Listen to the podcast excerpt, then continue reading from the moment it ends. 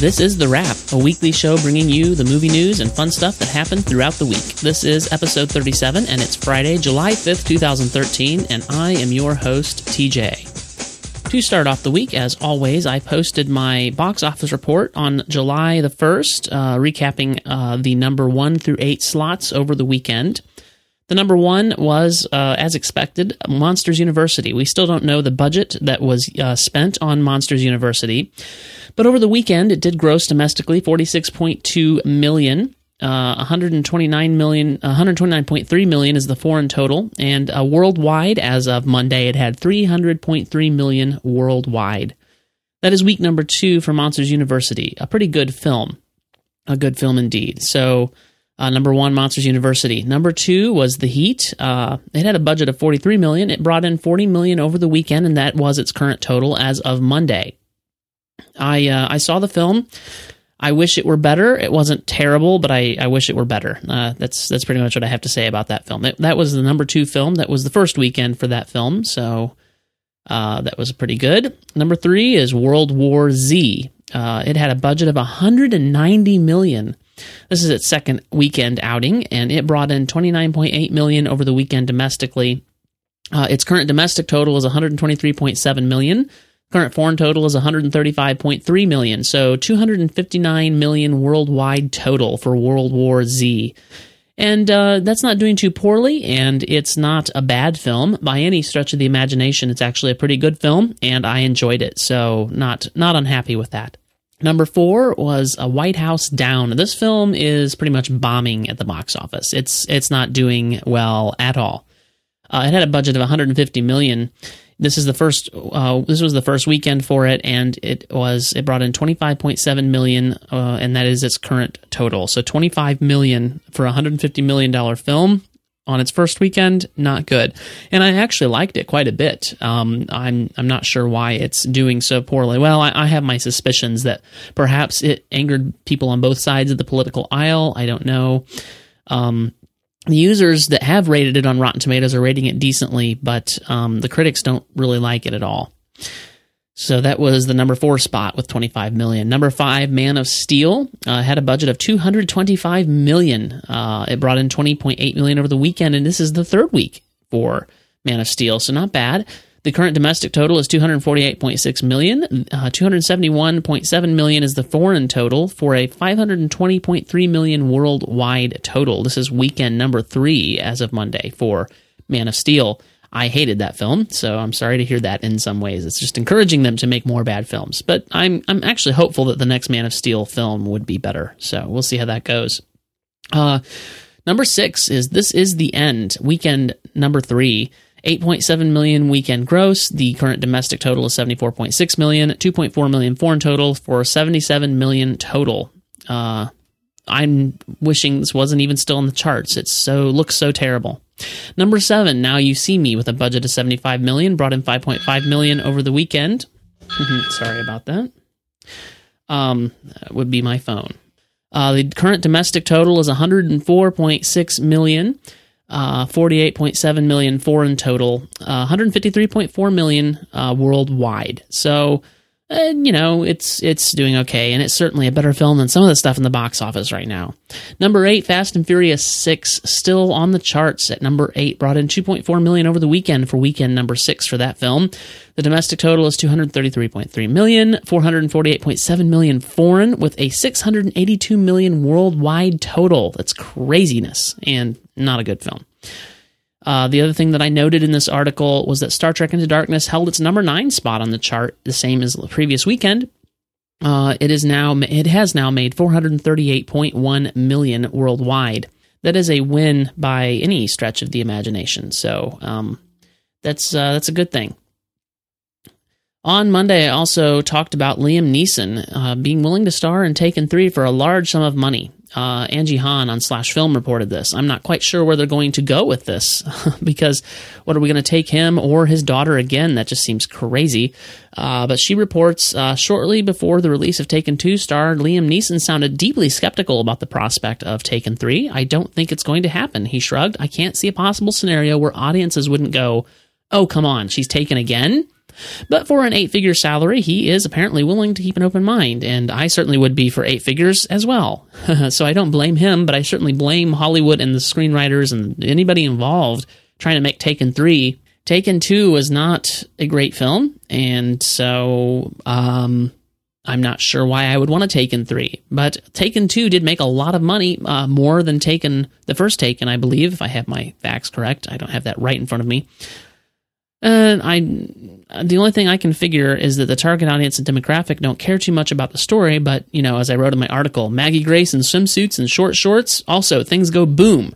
So apparently, that's uh, the reason why audiences want to see this. Maybe. Uh, now, Liam Neeson did say something interesting. No, blo- no plot details have been revealed, although, contrary to Neeson's fears, Kamen, who is apparently the writer, has said they'll shake up the formula for the third film We've taken everyone we can take. It's going to go in another direction, he revealed last year. I'm not sure what direction you can go with a film named Taken or a spinoff from the film named Taken, but that's the news that uh, and Neeson would be starring in that film. Also talked about World War Z endings. Uh, Rodrigo Perez on the playlist reported that uh, the original uh, ending of World War Z, which was filmed and already, you know, edited into the film, was not doing well with test audiences, and they went and refilmed the entire third act of the film. And I'm glad they did. The original ending does sound pretty bad, and I did like the ending of this film of World War Z better than the first two acts of the film. Uh, though totally inconsistent, there's definitely a tonal shift in the film when it gets to that third act. I liked it far better. I wished that the rest of the film had been more like that third act. So that was very interesting, and I recommend that you read this article. It's a good read. A lot of interesting stuff to read there and details about the original ending. So that's World War Z endings, and that's in the show notes for you. Uh, Corey Poff stirred up some trouble in his review. Uh, I say trouble, it wasn't really trouble, it was just discussion uh, in his review about World War Z. And so he wrote a brief article about the evolution of the undead. Uh, Hello, Zeke, a brief word about the evolution of the undead, in which he argues that indeed World War Z is a zombie film because some of the conversation around this film has been, well, it's really more of a contagion film and not really a zombie film. And so he wrote his defense um, Mikey Fizzle, who's a uh, listener and uh, uh, likes our stuff, and he's a fan of the of the site and the show, um, and I believe he also listens to the Wrap. Hi, Mikey. Um, he uh, he also had a response to that, and he was one of the primary movers of the discussion in the review. So you want to check this out. It's a good read, a good article from uh, Corey Poff, who is a big fan of the zombie genre. So he's our he's our champion here. Uh, behind the scenes of Pacific Rim is an article I posted on Tuesday with two new uh, behind the scenes looks. Uh, well, two videos of the same thing, just split into two videos. Uh, it's very interesting. I always like to see behind the scenes, especially as a filmmaker. But the reason that I mention this, though, is uh, more to give you my opinion of Pacific Rim at this point. Uh, at, at the beginning, when Pacific Rim material and promotional stuff started coming out, I was not too keen and thrilled with Pacific Rim. And as stuff has come out more, they've been changing the direction direction, and we've been seeing more what looks like possibly human drama and story. And so I'm a bit more interested now. Um, and and at first I thought it was just a rock'em sock'em crash'em film, you know, summer blockbuster with all action and no plot, and I just wasn't excited about it. And they've been revealing that maybe there is more human drama involved here. So I will be interested to see how how things go down with Pacific Rim. I'm hoping it'll be a good film. So uh, that's that's kind of my opinion on Pacific Rim at this moment. Christian Bale won't appear again as Batman, at least according to Christian Bale himself, as Andrew Sims on Hypable reports. The Dark Knight trilogy star Christian Bale is speaking for the first time about his potential involvement with the planned Justice League movie, saying he won't be a part. We were incredibly fortunate to get to make three Batman films, Bale told Entertainment Weekly when he when asked if he w- could slip into the role of Batman once more. That's enough. Let's not get greedy. Of course, Nolan always said he wanted to make one film at a time. And we ended up sitting there and looking at each other saying, we're about to make the third. We never really knew if we were going to get there, if we are going to get to be there, but that is how it was going to be. This is where it should end as well understand where he's coming from, but I, I, I, have to wonder, you know, if they evaluated each film as they went and said, is this worthy of another film? Is this worthy of another film? Can we not do that now and say, you know what, there's more story to be told here? Some have argued with me that, um, the the Dark Knight trilogy doesn't really fit into the Justice League universe, but we don't even know that for sure. They're they're of course arguing from the comic book standpoint. The Justice League universe and film doesn't have to look like the comic books, and I really don't know what it looks like there in the comic books. I'm not a huge comic book fan. I'm more a fan of the movies. So I don't know. I, I think it could work and it could work well. And it doesn't even have to be Christian Bale for that matter, but it could still include that mythos and that story that we've already told. You know, it could be um, it, it, could be Robin, um, who has been set up to take the mantle of Batman, as far as I'm concerned, uh, Officer Blake. Um, it could be that. It could be really anything. It's kind of wide open at this point. But I really do think that Christopher Nolan has put already put it out there that that's the end of the Dark Knight trilogy, and he doesn't. He's not going to revive it. And if anything, Pride will probably keep him from going back on that word. So that is uh, that is the news on Christian Bale he won't be appearing as Batman, which is sad to me. So uh, we'll see. We'll see. I mean, it could always turn around, but I don't expect it to. Uh, I found a Boba Fett video from 1978. Um, you know, it's hard to remember any time when Boba Fett was not a part of the public consciousness in the Star Wars mythos, but he certainly wasn't in 1978. And there was a screen test uh, hosted by sound designer Ben Burtt. Uh, walk through the character for the first time on screen. It's a lot of fun, and uh, we even get uh, some words from him in the current day as well. So you really should check out this video. That'll be in the show notes. Just wanted to mention that briefly. Uh, Joe Darnell has, as uh, if you listen to the MovieByte podcast, as you know, he's left the show. He he will be. He doesn't hate me or anything. He didn't leave on bad terms. He just had a lot of things going on, and he will be back on the show from time to time. He is my backup host after we get established with a new host. Uh, if that host can't make it, or if I can't make it, he will step in to fill in the gap from time to time, and he will even be back on the show as a guest with us from time to time uh, for fun. But he had to step down and he wrote a little article about why and what he's up to and how he needed a little more flexibility. The thing we cannot pass up is the title of that, and it is in the show notes. I followed up on the heels of that with uh, kind of my search for a podcast host. And, um, I, I've been having trouble finding one who's had the time or the ability or who can step in and fill in the gap. And uh, finally landed with at least for the moment, uh, Chad Hopkins uh, had never been on a podcast before and had not been on the MovieByte podcast, of course. And uh, he's been a listener and uh, for a while, and uh, was uh, has been a, a, supporter and a fan. And so I thought, well, let's let's see if he's interested in being on a podcast because some people may may like podcasts but may not feel like they have the voice to be on a podcast. And so we had Chad on, and he did a great job, I thought, and I think that he may grow into this role well.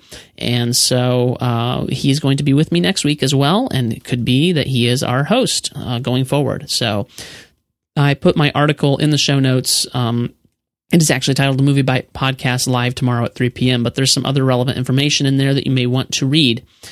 Uh, I also, uh, Ch- Chad uh, wrote a review, which I uh, posted on the MovieByte uh, website as an article, since Corey wrote the official review for World War Z. But in preparation for the MovieByte podcast that we did this past week, he wrote a review, and I posted that, and you'll want to catch that. It's a pretty good, short little review. And I also wrote a review of White House Down in preparation for the podcast, and just to inform you all of how I felt about White House Down. Pretty good film. I gave it four of five stars.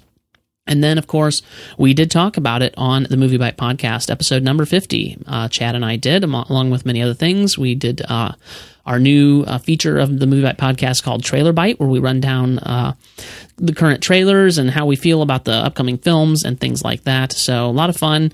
First time to have Chad on, and he did a great job. It's a great episode. You'll want to give that a listen. That is in the show notes. And then yesterday was Independence Day here in the United States. I know I have a few foreign listeners, so uh, I'm sorry if you missed the site yesterday. There was only like a couple of things that I posted, including this uh, "Hey, you guys, it's Independence Day here in the U.S.," where I wrote about how we ostensibly we we grill uh, hot dogs that are ostensibly made from meat. Uh, it was kind of rainy and soggy in Nashville uh, for the fourth yesterday. In fact, the fireworks in my uh, little town were canceled, but that's uh, in my suburb of Nashville here. But that's okay. We went to I went to my mom and dad's and had some fireworks and kids had sparklers and it was a lot of fun. So I hope you guys had a happy Independence Day. And finally, let's talk about what you might want to see this weekend. Gather the minions and hide the moon because this weekend Gru is back, baby. And uh, of course, also we have Captain Jack Sparrow playing an Indian named Tonto. Uh, so uh, buckle up your seatbelts. Uh, no, the new this week is Despicable Me 2, following up on Despicable Me. I did watch Despicable Me a couple of weeks ago in preparation for this because I'd never watched it before, and I have to say it wasn't a great film, but it was okay, and certainly certainly some fun to be had. Um, although it just doesn't. Why can't people get up to that same level that Pixar is at? I don't quite understand. So anyway, uh, Despicable Me 2, I'm kind of feeling meh about it. Eh, we'll see.